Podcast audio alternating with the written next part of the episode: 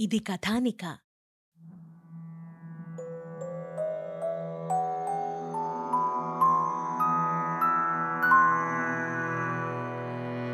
ఓం నమో వెంకటేశాయ. రాబోయే భానువారం మనవిద్దరం టంగుటూరుకు వెళ్ళి గుండురాజు గారిని దర్శిద్దాం. ప్రయాణ సన్నాహాల్లో ఉండండి అని నారాయణసూరి ఆచార్యుల వారికి సెలవిచ్చారు. ఇరువురు మంటపంలో నుండి లేచి స్వామి గరుడ స్తంభానికి మరొకసారి మ్రొక్కి బయటికి వెళ్ళిపోయారు. ఘనాపాటిని కొంచెం దూరం సాగనంపి నారాయణసూరి ఇంటికి వచ్చేశారు.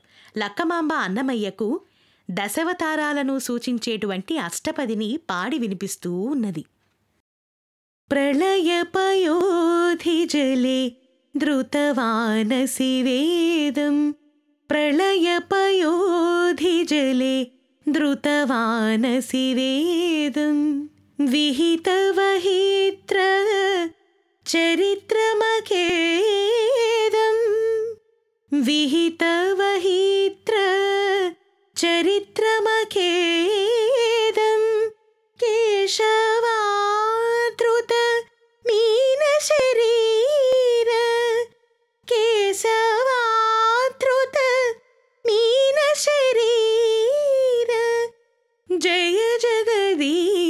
शहरी। जय शहरी आर आ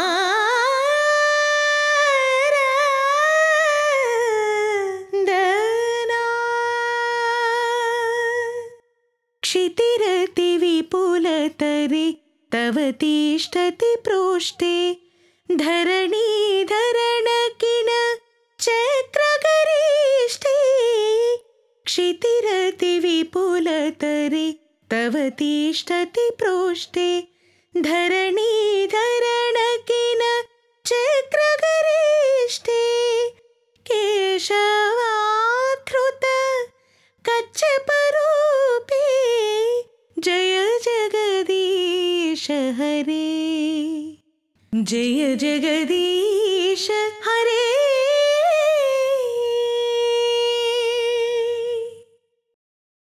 అన్నమయ్య హృదయంలో అష్టపదములు అష్టదళ కమలములు వలె వికసించాయి అమ్మా ఇంత మధురమైన పదాలు సంస్కృత భాషలోనే ఉన్నాయా తెలుగులో లేవా అని అన్నమయ్య అడిగాడు లేవు అన్నమయ్య గొబ్బి పదాలు చందమామ పదాలు జానపద గీతాలు ఉన్నాయి కానీ ఇంత గొప్ప పదాలు లేవు. జయదేవుని దృష్టిలో పదము అంటే శ్రీకృష్ణుని పదము అని అర్థం. ఇంకా పరమపదము అని కూడా అర్థం. స్వామివారి పదములపై ఆయన పదములు చెప్పాడు. స్వామి చరణములపై ఆయన చరణములని చెప్పాడు. కేశవ ధృతమీన శరీరా జయ జగదీశ హరే ధ్రువం అంటూ గానాన్ని ప్రారంభించాడు అన్నమయ్య. ఆ పాట వినేసరికి నారాయణసూరి కోపమంతా చల్లారిపోయింది. మాట్లాడకుండా లోపలికి వచ్చి పైపంచెను వంకీకి పెట్టి స్నానం చేసి సంధ్యావందనానికి కూర్చున్నారు. తండ్రి రాక చూసి అన్నమయ్య పాటను ఆపాడు. లక్కమాంబ భర్తకు పంచపాత్ర ఉద్దరిన పూజా ద్రవ్యాలు పెట్టి లోనికి వెళ్ళింది. అన్నమయ్య రానాయనా అన్నం తిని పడుకుందూగాని నాన్నగారికి వంట చెయ్యాలి అనంది లక్కమాంబ. నారాయణసూరి రాకను చూసి ముసలివాడైన నారాయణ తీర్థులు రచ్చబండ మీది ముచ్చట్లు ముగించి ఇంట్లోకి వచ్చారు. అమ్మాయి అమ్మాయి తొందరగా వంట చెయ్యమ్మా ఆకలేస్తోంది అని అన్నారు. మావగారు క్షణంలో సిద్ధమైపోతుంది. ఈ లోపల మీరు స్నానానికి వెళ్ళిరండి అని లక్కమాంబ జవాబిచ్చింది. కొడుక్కి త్వర త్వరగా అన్నం పెట్టేసి మూతి కడిగి తాను వంటకై మడి కట్టుకుంది. నారాయణ తీర్థులు కూడా స్నానం చేసి వచ్చి భస్మం ధరించి కూర్చుని భజగోవింద శ్లోకాలు చదువుకుంటున్నారు. లోపల లక్కమాంబ పప్పుచారు కాచి ఒడియాలు ఊరుమిరపకాయలు వేయించారు. పాలేరు అప్పుడే తీసినటువంటి ఆవుపాలు తెచ్చి అరుగుమీద పెట్టి వెళ్ళిపోయాడు. అన్నమయ్య పక్కమీద పడుకుని కళ్ళు మూసుకొని ఉన్నాడు. కాని నిద్రపోలేదు. పక్కనే ఉన్నటువంటి చెన్నకేశ్వర స్వామి దేవాలయం నుండి ప్రణవ ఘంటానాదాలు వినిపిస్తున్నాయి. నీ మనవడికి చదువు అక్కర్లేదట. నారాయణసూరి తన తండ్రిని చూస్తూ చాలా మెల్లగా సంభాషణని ప్రారంభించాడు. అదేవిట్రా? అంటూ నారాయణ తీర్థుల వారు పట్టు పైపంచను సవరించుకుంటూ అన్నారు. ఏవో మరి. ఇక వేద పాఠశాలకు పోనని ఘనపాటి గారికి గోవిందుగాడితో కబురు పంపాడట. ఎందుకట? బహుశా వాడికి ఋగ్వేదమంతా వచ్చేసిందేమో. అందుకే పోననుంటాడు.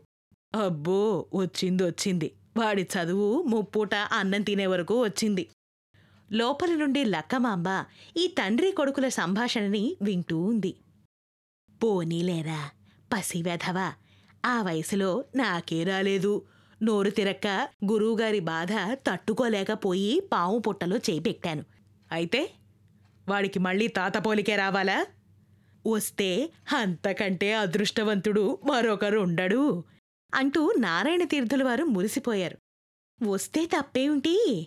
అంతకంటే అదృష్టవంతుడు మరొకరుండరు. సాక్షాత్తు చింతలమ్మయే ఆయనకు దర్శనమిచ్చింది. చెన్నకేశ్వరుడే ఆయనకు బీజాక్షరాలు రాశారు అని అంది లక్కమాంబ. నాకదంతా తెలీదు. వాడు ఒక్క పూట కూడా బడి మానడానికి వీల్లేదు. నారాయణ సూరిగారి కొడుకని ఏమాత్రం కనికరం చూపించవలసిన అవసరం లేదని నేను ఆచార్యుల గారికి ముందే చెప్పాను. ఏ పూట బడి ఎగగొడితే ఆ పూట కోదండం వేయించి ముంత పొగ పెట్టమని కూడా చెప్పాను. అని అన్నారు నారాయణ సూరిగారు కాస్త కోపంగా. అన్నమయ్య ఈ మాటలన్నీ వింటూనే ఉన్నాడు. ఒరే నారాయణ ఏమిటా మాటలు? చిన్న పిల్లవాడు.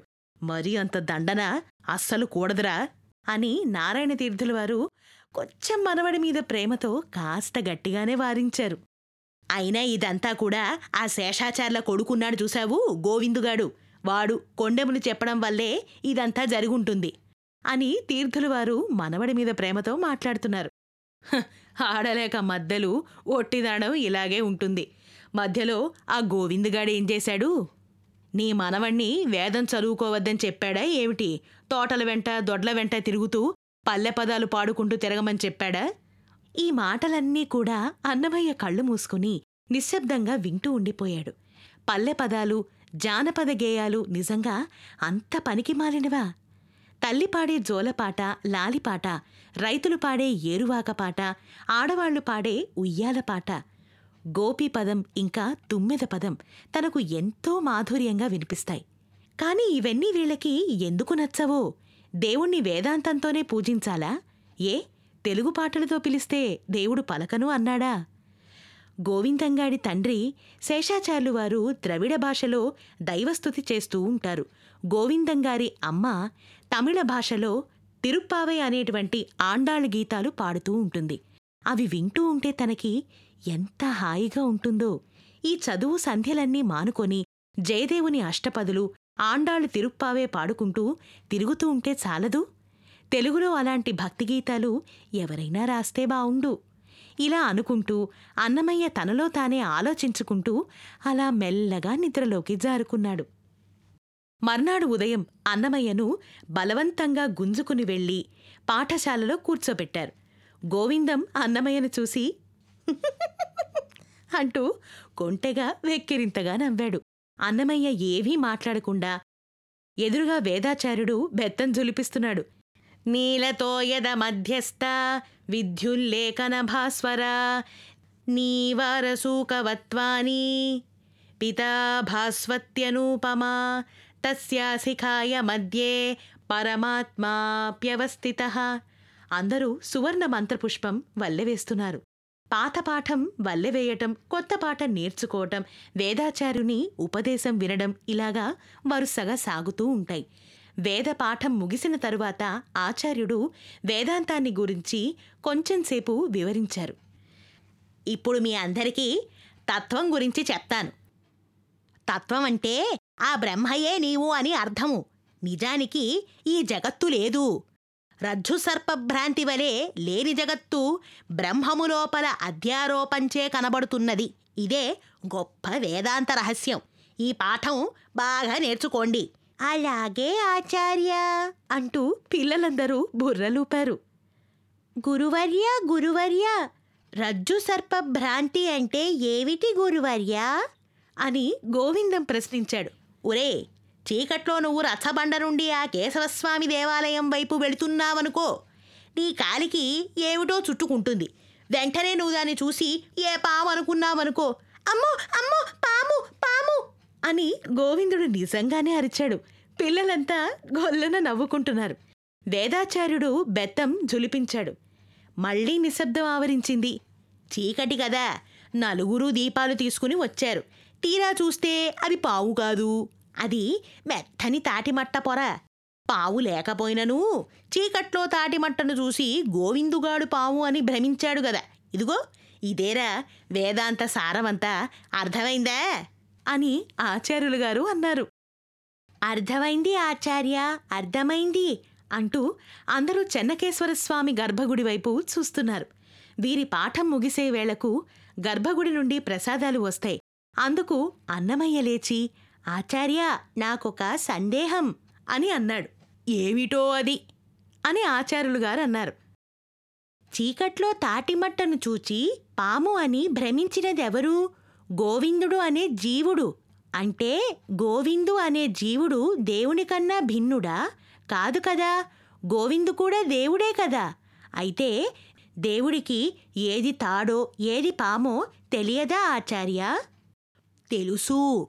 కానీ చీకటి వల్ల అంటే అవిద్య వల్ల తాడును పాముగా భ్రమపడ్డాడు. ఇదే రజ్జు సర్పభ్రాంతి అంటే అని అన్నారు ఆచార్య. ఆచార్య దేవుడు ఎక్కడన్నా భ్రమపడతాడా? దేవుణ్ణి భ్రమపెట్టిన చీకటి అంటే అవిద్యయే దేవుడికన్నా గొప్పదిగా తోస్తుంది కదా ఇదేం వేదాంతం? అంటూ వేదాచార్యుణ్ణి అన్నమాచార్యుడు బాగానే ప్రశ్నించాడు. ఈ ప్రశ్న వినగానే వేదాచార్యుడు దిగ్భ్రాంతుడయ్యారు. అన్నమయ్య అంత నిలితంగా ఎలా ఆలోచించగలుగుతున్నాడు? శ్రీభాష్య సారాంశాన్ని ఇప్పుడు అన్నమయ్య ప్రతిపాదించాడన్నమాట.